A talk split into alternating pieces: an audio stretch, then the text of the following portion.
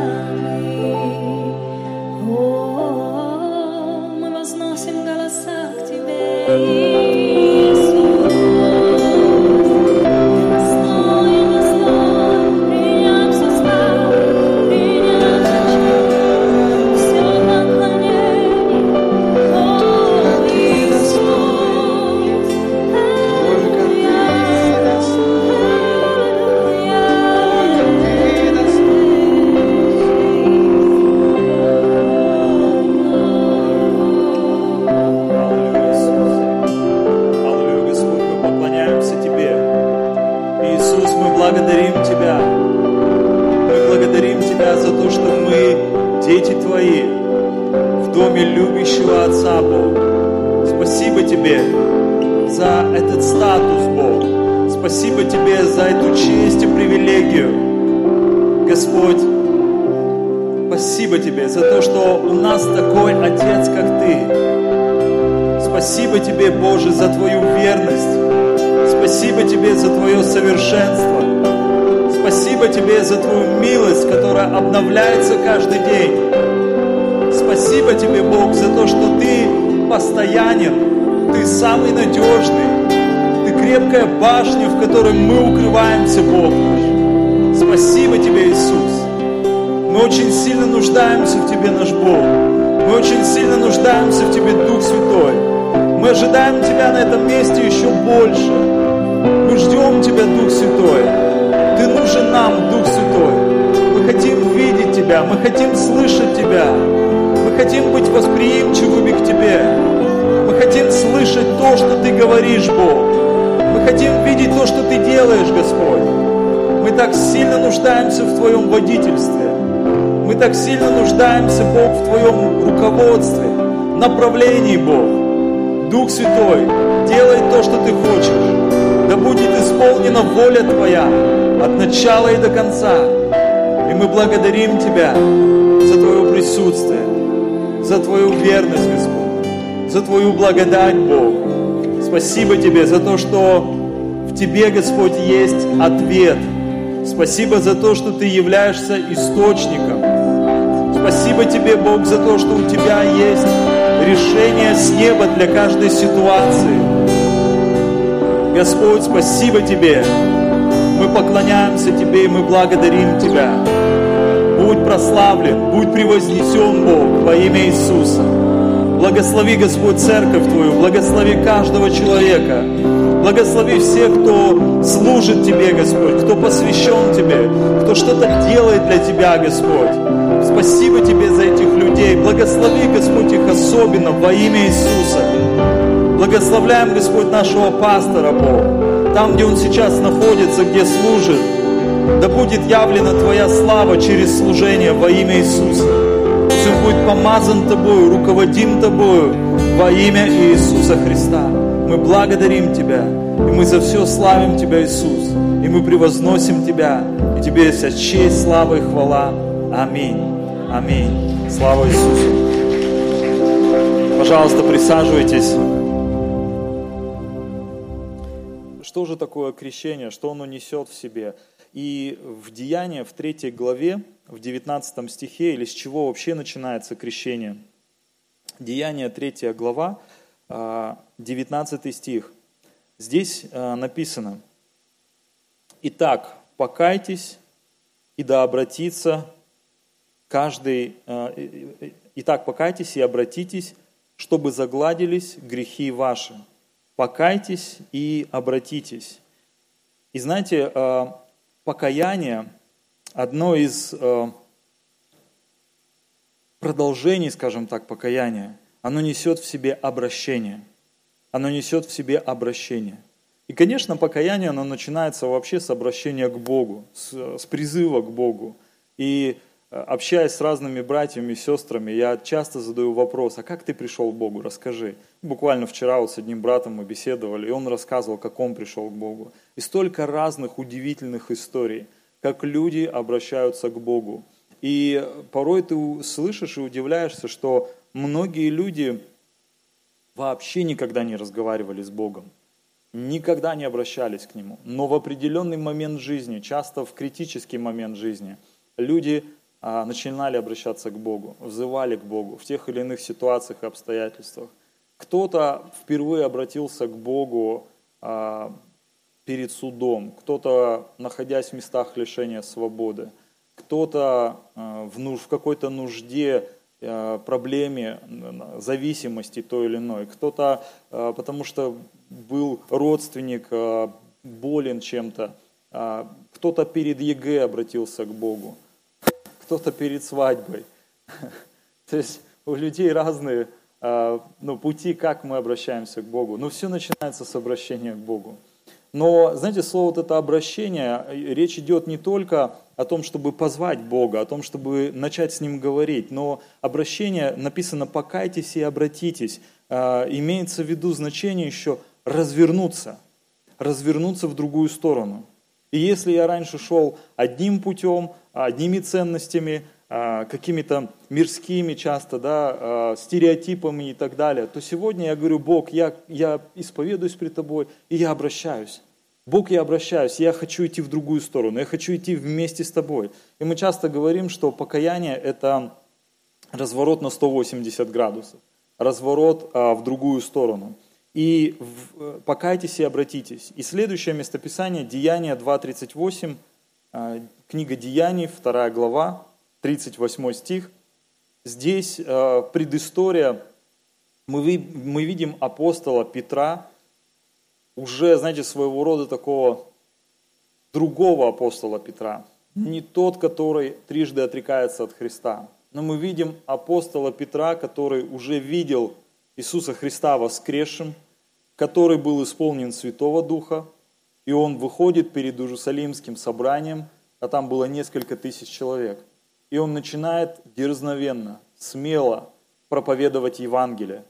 И он говорит о том, что Иисус это как раз вот тот, которого Бог послал. И Иисус это как раз тот, который пришел, чтобы искупить, освободить. И он говорит о том, что вы его не узнали, не увидели, вы его распяли. И он проповедует, а, что Бог приносит спасение сегодня для народа израильского. И эти религиозные дяденьки задаются потом вопросом, а что же тогда делать? И Петр отвечает а, в 38 стихе, он говорит, Петр же сказал им, покайтесь и докрестится каждый из вас во имя Иисуса Христа для прощения грехов а, и получите дар Святого Духа. Покайтесь и докрестится каждый из вас. И Петр говорит, что необходимо сделать. Слышите Евангелие, слышите отклик, имеете веру, слава Богу. Нужно покаяться и нужно креститься каждому из вас. Аминь. Здесь есть крещенные люди? Слава Господу. А есть кто еще не крестился? Тоже есть. Тоже слава Господу за вас. И мы видим сначала вера, отклик, и затем идет покаяние. Покаяние. Я уже сказал, что это разворот, это обращение. Но, знаете, еще раз, я как-то тоже уже говорил об этом, но хочу повториться очень коротко. А, знаете, у нас в русском языке слово а, покаяться и раскаяться – это однокоренное слово, которое очень часто люди не разделяют по, по значению. И так вот, а есть ли разница между покаялся или, или раскаялся? И чем отличается то покаяние и раскаяние, которое мы видим у апостола Иуды и которое мы видим у апостола Петра? Интересно, знаете, что оба, каждый из них, они отреклись от Иисуса. Они предали Иисуса. Петр тоже предал Иисуса. Конечно, Иуда э, сделал это, наверное, в более как бы, тяжкой степени. Он конкретно продал Иисуса за 30 серебряников. Но мы видим, что Петр, который всегда заступался за Иисуса, однажды, как, как ему пророчествовал Иисус, он трижды отрекается прилюдно от Христа, отказываясь от Христа. И как ни странно и интересно, спустя какое-то время мы видим Петра, апостолом, который служит Богу и который является одним из старших апостолов. Слава Богу. Так и в чем вот отличие? Знаете, э, слово «раскаяться» в греческом языке – это тоже два слова, «покаяться» и «раскаяться», которые имеют тоже один корень, но имеют разные немножко значения. И слово «раскаяться», оно несет в себе э, смысл, как э, раскаяться или осознать после того, как. После того, как. То есть после того, как что-то произошло. После того, как пришли какие-то последствия. И вот Иуда а, – это как раз вот тот самый пример раскаяния, когда пришло признание вины после того, как что-то произошло. А произошло то, что, а, знаете, мы видим из Библии, что какое-то время апостолы не совсем и не всегда понимали, что говорил Иисус и что Он подразумевал. Помните, они говорят, давай, Иисус, мы огонь сведем с неба, тут камни на камне не оставим. Иисус говорит, вы не знаете, какого вы духа. А, и часто Иисус говорил, ну все ли еще не разумеете, все ли еще не понимаете. И вы помните, как э, апостолы, они шушукались между собою, а, кто каким станет министром при президенте Иисусе Христе. И мы знаем историю даже, как одна из матерей, она приходила походатайствовать за своих сыновей, чтобы ну, как бы они были приближенными к Иисусу. И я думаю, что на каком-то этапе апостолы, как и было тогда принято думать для евреев, они подразумевали, что, скорее всего, Иисус через какое-то время реально станет политическим руководителем страны, который наконец-то соберет весь Израиль, объединит и свергнет римский гнет. И евреи заживут счастливо, как это было когда-то при царе Соломоне. И каждый раз Иисус им дает понять, мое царство, оно другое. Мое царство, оно другое. Он не, не въезжает в Иерусалим на боевом коне, он въезжает на осликах и так далее. И, знаете, и написано, что Иуда, он э, приворовывал из э, пожертвований, на, которые были для миссии Иисуса. И мы видим, что э, спустя какое-то время и одно из событий происходит. Помните женщину с алебастровым сосудом, которая разбивает его и э, умощает ноги Иисуса. И там написано, что в, это была стоимость около 300 динариев. Это было практически, по статистике, около годового содержания э, средней вот заработной платы. То есть большая сумма достаточно. И все были в негодовании, все не понимали, зачем такая трата, и все роптали – и Иисус, мы помним, Он заступается за эту женщину. Он говорит, что будет о ней проповедовано везде. И Он говорит, что, ребята, поймите, есть особенные моменты.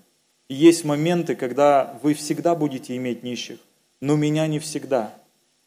И мы видим, что после этого случая уже начинают происходить вот эти пасхальные события. И я думаю, что это было одним из поворотных моментов, когда Иуда, глядя на это, а Иуда, помните, по-моему, он и говорил там, что к чему сия трата. Я думаю, что в какой-то момент Иуда подумал, три с половиной года я нахожусь в этом путешествии. И как-то власть-то все как-то не устанавливается, Иисус как-то царем-то все не становится. И почему-то все чаще и чаще говорит о своей смерти. И оправдывает непонятно какие-то траты. И скорее всего, возможно, а, Иуда а, думает, ну, тогда я компенсирую как-то эти три с половиной года. Я что-то получу с этого. И мы знаем также, знаете, что э, Иисуса неоднократно хотели арестовать. Помните? Иисуса неоднократно хотели арестовать, свергнуть э, со скалы, э, одним словом избавиться от Иисуса. И мы многократно видим в Писании, как Иисус, Он избегает этой участи. И скорее всего Иуда думал, ну, я возьму свое, а с Иисусом ничего не будет как это было раньше. И вдруг тут происходит то, что пошло не по плану. Иисуса реально арестовывают и ведут на судилище. И скорее всего, вот в этот момент Иуда, он понимает, что что-то пошло не так. И приходит вот это раскаяние, когда он приносит эти обратно 30 серебряников и говорит, заберите, я предал кровь невинную. И это раскаяние. Но, но покаяние, оно подразумевает собой изменение после размышления, после изменение мышления. И это то, что следует за покаянием. То, я думаю, что покаяние это отчасти это процесс. Я часто слышал свидетельства и сам ну, тому пример, когда ты выходишь и ты говоришь, Иисус, стань моим Господом и Спасителем. Но помните, как потом приходит какой-то период, какой-то момент, когда ты понимаешь, так я же реально покаялся. Я же реально обратился к Богу. Я я же сейчас стараюсь вообще жить по-другому. То есть приходит как понимание, более глубокое осознание, что я покаялся. Я разворачиваюсь в другую сторону. И вот покаяние, оно несет в себе перемену мышления, перемену ценностей, перемену ориентиров. Сегодня я разворачиваюсь, я меняю свое мышление, свои стереотипы, э, какие-то отказываюсь от каких-то амбиций, старой жизни и иду в новую жизнь со Христом. Аминь. Аминь. А, и продолжение покаяния является крещение. Продолжение покаяния является крещение. И мы говорим, что и Библия об этом пишет, что крещение – это завет. И мы, знаете, мы часто сравниваем а, крещение с, а, и вот вообще покаяние с помолвкой из бракосочетания. Вот когда двое молодых людей любят друг друга, они а, объявляют помолвку, они говорят о своих чувствах по отношению к друг другу и о своих намерениях. Потому что мы друг друга любим, мы строим отношения, и мы планируем создавать семью. Но тем не менее, какие бы эти отношения ни были, пока они не вступили в завет брачный, пока они не повенчаны, а, есть возможность шага назад. Никто, по большому счету, ничем не обязан никому, потому что есть лишь только намерение. И вот знаете, покаяние очень часто мы можно сравнить как бы как с помолвкой, когда мы, мы каемся, мы обращаемся к Богу, и мы говорим, Бог, ну, я помолвлен с тобой. Я, я люблю тебя, и у меня есть намерение идти дальше. Я хочу идти дальше. И, знаете, настоящая любовь, когда люди реально любят друг друга, это логично, что она приводит их к бракосочетанию. Это логично, потому что эти люди, любящие друг друга, они говорят, я, мы хотим пойти дальше, мы хотим пойти глубже, мы хотим войти в большую а, ответственность друг перед другом. Хотим брать эту ответственность друг перед другом, а, брать какие-то определенные обязательства. Брак предполагает это, аминь. И когда человек, он вступает в завет с Богом через крещение, тем самым он говорит, я хочу идти дальше, Иисус. Я хочу идти глубже, Иисус. Я хочу идти дальше за Тобою и вместе с Тобой. Я хочу сочетаться с Тобою. Аминь. Аминь. И крещение – это завет. И, и есть, знаете, сейчас современное понятие договор. Но в нашем современном мире, быстро меняющемся, очень часто договор сегодня это ну, бумажка в двух экземплярах, который можно в одностороннем порядке расторгнуть, пересмотреть. Но завет это что-то большее, это глубже. И раньше, когда заключался завет, а, единственное, что могло его расторгнуть, это смерть того или иного участника этого завета. А, и люди, которые вступали в завет, они просто ну, брали на себя обязательства вплоть до смерти, что они будут соблюдать эти обязательства, служить друг другу, исполнять и, и нести ту или иную ответственность. И э, крещение – это то, когда мы вступаем в заветные отношения с Богом. Заветные отношения с Богом. Но, знаете, в завете участвуют двое. В завете участвуют, ну, как минимум двое. Есть две стороны – и мы говорим, Бог, я хочу идти за тобой дальше. И я хочу жить по-другому. Я хочу идти глубже за тобой. Но Бог также со своей стороны говорит, я, а я хочу, чтобы мы также шли вместе.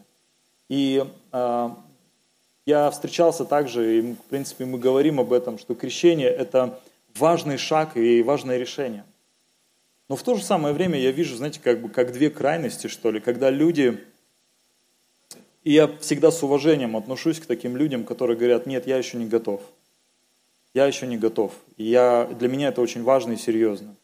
И с одной стороны, хорошо, когда человек понимает, когда человек оценивает, когда человек думает.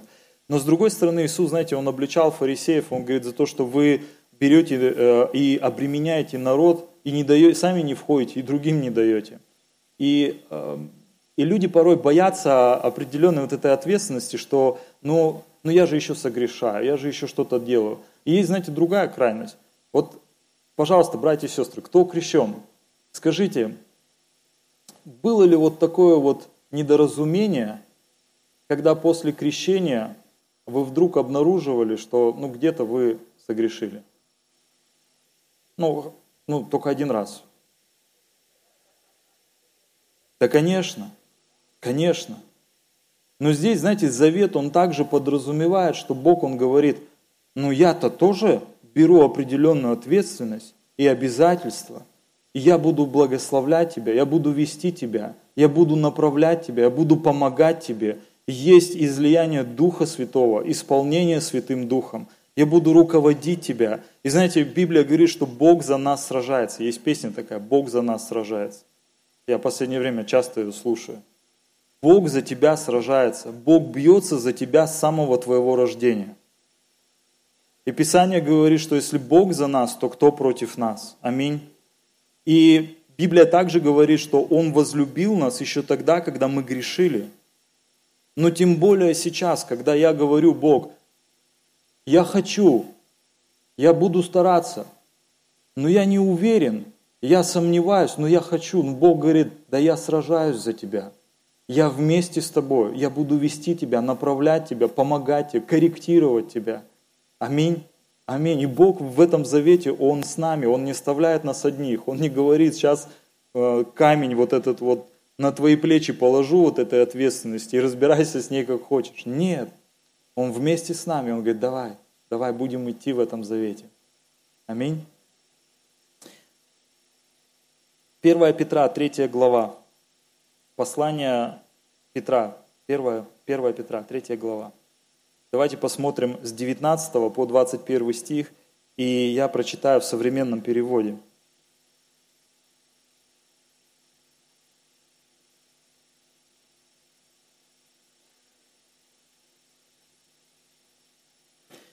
Из 19 стиха, в котором он пошел и проповедовал духом, содержащимся в неволе, к тем, кто некогда проявил свою непокорность.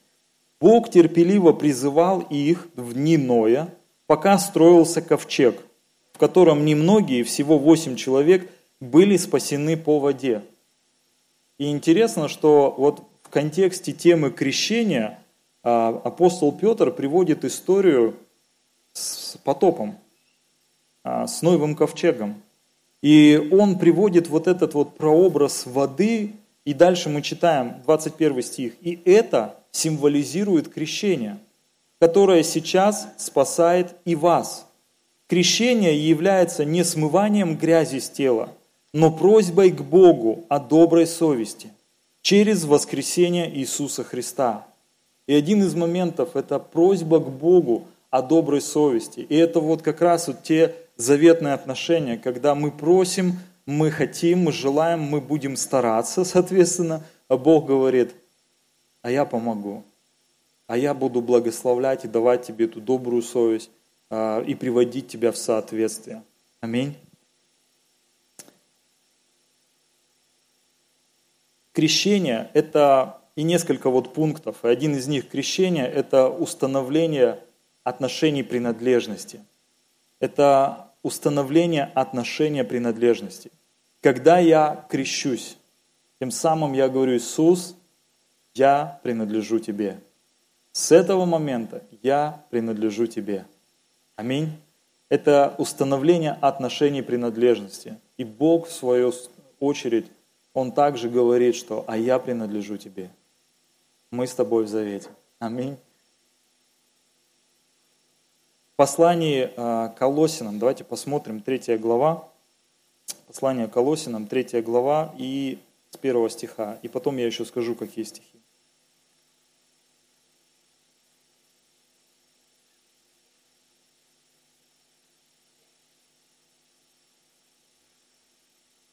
И здесь, знаете, отчасти дается понимание того, что значит быть в завете с Богом, что значит быть крещенным. И первый стих. Итак, если вы воскресли со Христом, то ищите горнего, где Христос сидит одесную Бога. О горнем помышляйте, а не о земном. Ибо вы умерли, и жизнь ваша сокрыта со Христом в Боге. Когда же явится Христос, жизнь ваша, тогда и вы явитесь с Ним во славе. И здесь идет перечисление того, что важно и нужно оставить в жизни – и то, чему нужно научиться. И восьмой стих давайте посмотрим. «А теперь вы отложите все – гнев, ярость, злобу, злоречие, сквернословие уст ваших. Не говорите лжи друг другу, совлекшись в ветхого человека, в прежнего человека, с делами его». И десятый стих. «И облегшись в нового, который обновляется в познании по образу создавшего его». Двенадцатый стих – Итак, облекитесь, как избранные Божии, святые, возлюбленные в милосердие, благость, смиренномудрие, кротость, долготерпение, снисходя друг к другу и прощая взаимно. Если кто на кого имеет жалобу, как Христос простил вас, так и вы. И 14 стих, это как, знаете, как заключение такое. Более же всего облекитесь в любовь, которая есть совокупность совершенства облекитесь в любовь, которая есть совокупность совершенства. И Иисус, помните, Он говорит, кто хочет исполнить весь закон, соблюди две заповеди. Возлюби Бога и возлюби ближнего. В этом весь закон и пророки. Аминь. И мне, знаете, мне э, очень э, нравится, и каждый раз меня это трогает, когда Артем Евдокимов ведет э, одну из тем на первых шагов христианства. И он часто приводит пример и он говорит, знаете, раньше до Бога, до жизни с Богом я думал, что я разбираюсь в любви. Ну, что я хоть какое-то понимание имею о том, что такое любовь. И потом он говорит, однажды я открыл первую Коринфянам. Давайте откроем, посмотрим. Первая Коринфянам, 13 глава. Облекитесь в любовь. 13 глава. И с 4 стиха. Любовь долготерпит, милосердствует, любовь не завидует, любовь не превозносится, не гордится, не бесчинствует, не ищет своего, не раздражается, не мыслит зла, не радуется неправде, а сорадуется истине, все покрывает, всему верит, всего надеется, все переносит. Любовь никогда не перестает. Хотя и пророчества прекратятся, и языки умолкнут, и знания упразднится. И дальше потом сказано, а теперь пребывают сии три – вера, надежда, любовь. А, и знаете, и он рассказывает эту историю, и он говорит, я, говорит, однажды сижу, размышляю, и я, говорит, взял и заменил слово «любовь» своим именем. И я, говорит, читаю. Артем долготерпит. Ну, в моем случае, давайте, а, любовь, э, Семен долготерпит, милосердствует, Семен не завидует, Семен не превозносится, не гордится, не бесчинствует, не ищет своего. И он говорит, и знаете, говорит, и тут я вдруг понимаю, что мне так много есть чему учиться о любви. И каждый раз, когда он это говорит, я сканирую свое сердце.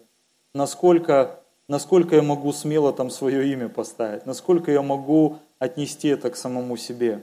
И Бог, Он учит нас, и Он говорит, облекитесь. А слово «облекитесь» э, несет в себе смысл «оденьтесь». Оденьтесь. А, и давайте мы пойдем дальше. Что еще является крещением? Это единение с Иисусом единение с Иисусом. Послание Галатам, третья глава. Галатам, третья глава.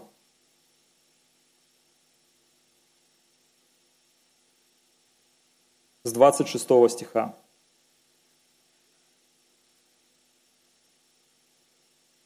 «Ибо все вы сыны Божьи, по вере во Христа Иисуса и дочери Божьи». Сестры, скажите аминь. Все вы, во Христа крестившиеся, во Христа облеклись. Нет уже, ни, э, нет уже иудея, ни язычника, нет раба, ни свободного, ни мужеского пола, ни женского, ибо все вы одно во Христе Иисусе. Если же вы Христовы, то вы семя Авраамова и по обетованию наследники. Знаете, а, а, одно из значений, или самое главное значение слова Евангелие – это радостная новость радостная новость. У Бога радостные новости. Аминь. И одна из них, или одна из граней этой новости, в том, что мы имеем часть наследия Авраама. Вспомните, что Бог обещал Аврааму. Там так много. Аминь. И он говорит, что если мы Христовы, если мы в завете со Христом, если мы облекаемся во Христа, то мы становимся наследниками тех обетований, которые есть у Бога для Авраама и его потомков. А там как духовные обетования, благословения, так и физические. И мы видим из жизни, как Бог благословлял Авраама. Аминь. То, что написано в Писании. И это радостная новость. И вот это слово «во Христа крестившиеся» и «во Христе облеклись», греческое вот это слово крестить у нас, ну, мы даже с перекрещиванием как-то связано, да, но греческое слово означает погружать. погружать. Или одно еще из значений – окрашивать. Окрашивать, то есть э, нести определенное влияние, которое меняет. И вот это слово «погружать», и знаете, можно прочитать, что во Христа погрузившиеся, во Христа облеклись. И также хочу еще пару слов сказать вот по поводу э, обличения. Здесь э, имеется в виду еще, знаете, намек на смену или перемену одежды. Перемену одежды. И вообще у евреев э, смена одежды очень часто символизировала э, расставание с прежним образом жизни – и когда одевалась новая одежда, это символизировало как вхождение во что-то новое. И размышляя, готовясь к этой теме, я думаю, о, я вспоминаю историю блудного сына. И ведь это не единственная причина, по которой отец переодел своего сына, потому что ну, мы знаем, что тот образ жизни, который он вел, что пришел он, скорее всего, в лохмотьях и вонючий. Но мы видим, что отец он выбегает к нему навстречу, он целует его, он принимает его, обнимает его. Он не говорит так, что подожди, постой там, сейчас тебя помоют, отмоют, принесут одежду, потом будем разговаривать. Нет. Но один из значений, когда он говорит, принесите ему одежду, другими словами, оденьте его в новую жизнь. Он вернулся в дом отца, он пропадал и нашелся. Оденьте его в новую жизнь. И крещение – это вхождение в новую жизнь с Богом. Единение со Христом Иисусом. Третье – это вхождение в Божью семью. Крещение – это вхождение в Божью семью. Человек, который крестится, человек, который принимает и вступает в завет с Богом, он становится полноправным а, членом церкви, полноправным телом Иисуса Христа. И здесь тоже, знаете, есть определенная а, ответственность, что мы становимся семьей – мы становимся частью друг друга, чтобы почитать друг друга, чтобы благословлять друг друга, чтобы любить друг друга и служить друг другу. И, и еще последние два пункта.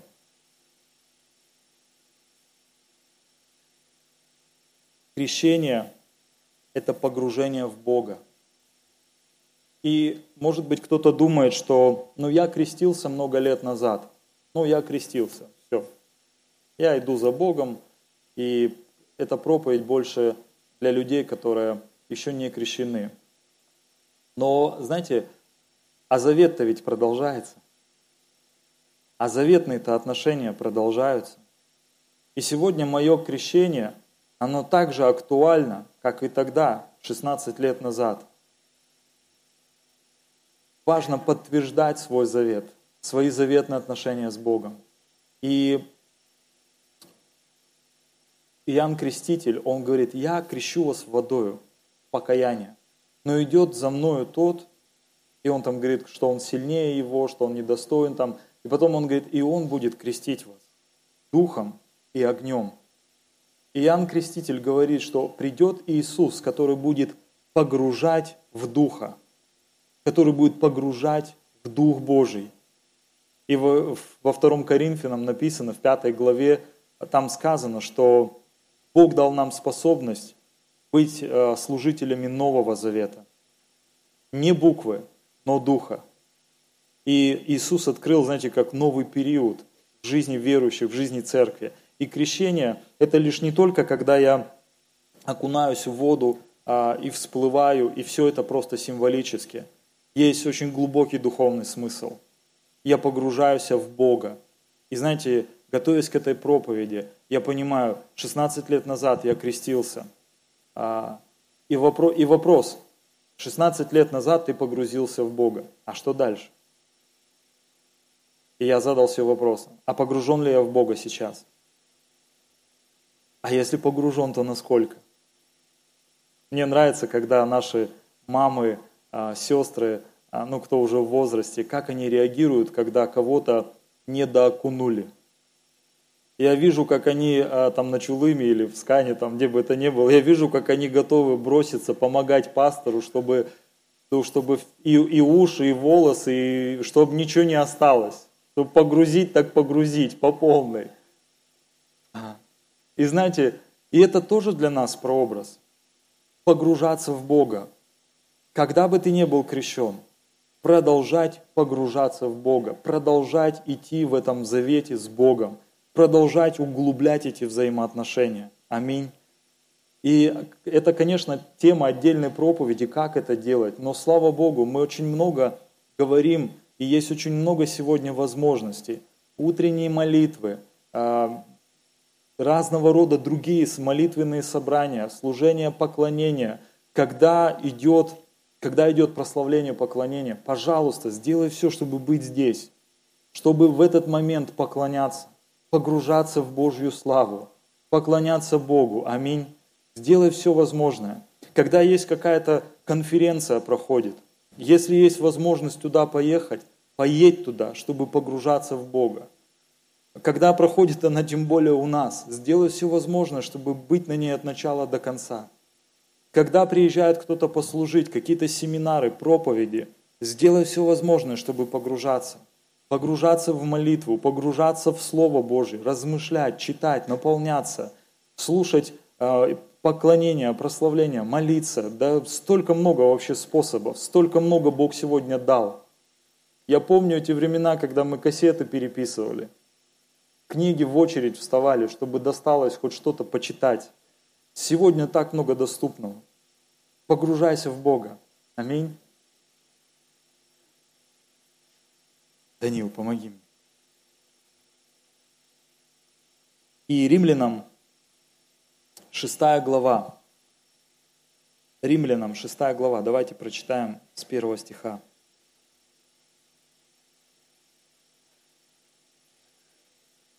Послание к римлянам.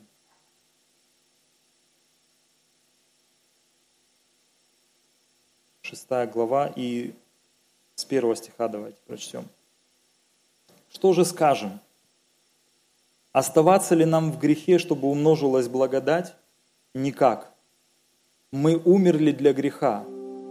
Как же нам жить в нем? Неужели не знаете, что все мы крестившиеся во Христа, или, знаете, можно прочитать, погрузившиеся во Христа Иисуса, в смерть Его погрузились. Итак, мы погреблись с Ним крещением в смерть, дабы как Христос воскрес из мертвых славою Отца, так и нам ходить в обновленной жизни. Обновленная жизнь. Крещение – это обновленная жизнь. Ибо если мы соединены с Ним подобием смерти Его, то должны быть соединены и подобием воскресения, зная, что ветхий наш человек распят с ним, чтобы упразднено было тело греховное, дабы нам не быть уже рабами греху. Седьмой стих мне особенно нравится. «Ибо умерший освободился от греха». Вы когда-нибудь видели мертвого человека, который грешит на прополую?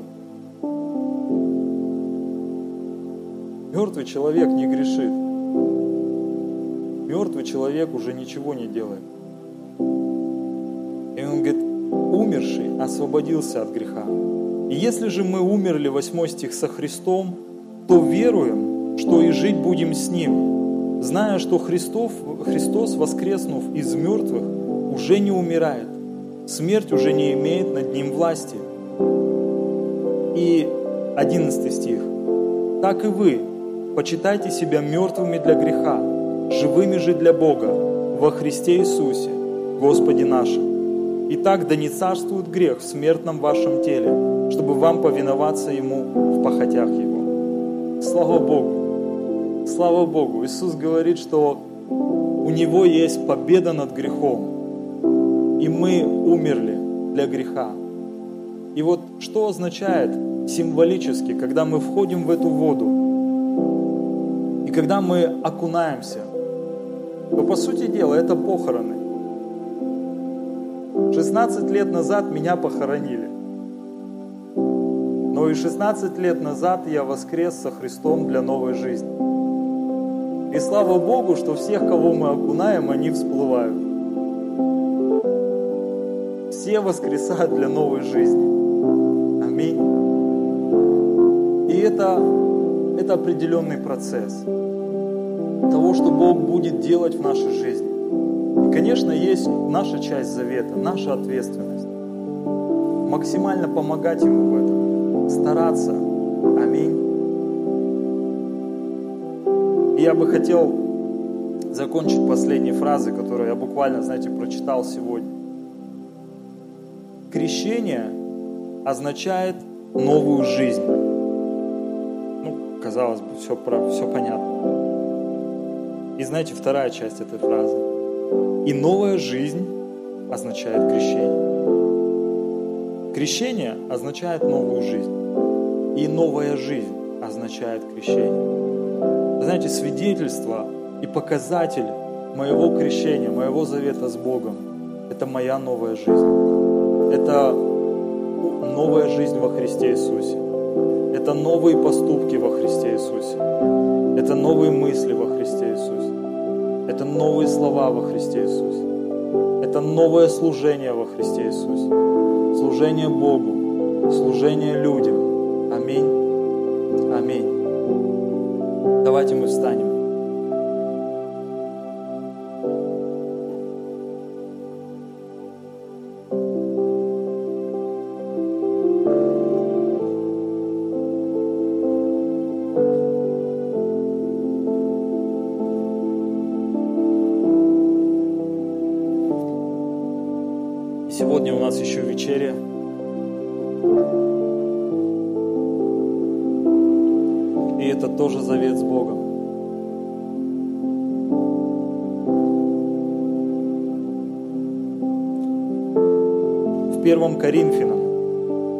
11 главе, в 23 стихе написано, «Ибо я самого Господа принял то, что и вам передал, что Господь Иисус в ту ночь, в которую предан был, взял хлеб и, возблагодарив, преломил и сказал, «Примите, едите, сие из тела мое за вас ломимое, сие творите в мое воспоминание». Также и чашу после вечери и сказал, «Сия чаша есть новый завет в моей крови. Сие творите, когда только будете пить в мое воспоминание. Ибо всякий раз, когда вы едите хлеб сей и пьете чашу сию, смерть Господню возвещаете, доколе Он придет. Аминь. Давайте мы помолимся за хлеб и вино.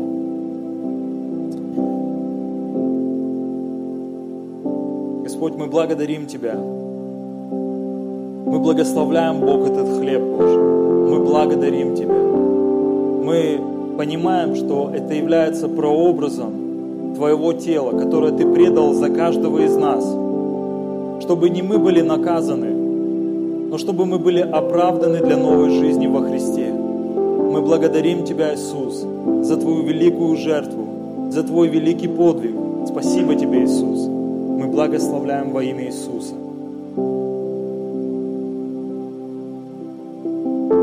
также просим, Господь, за эту чашу, Бог.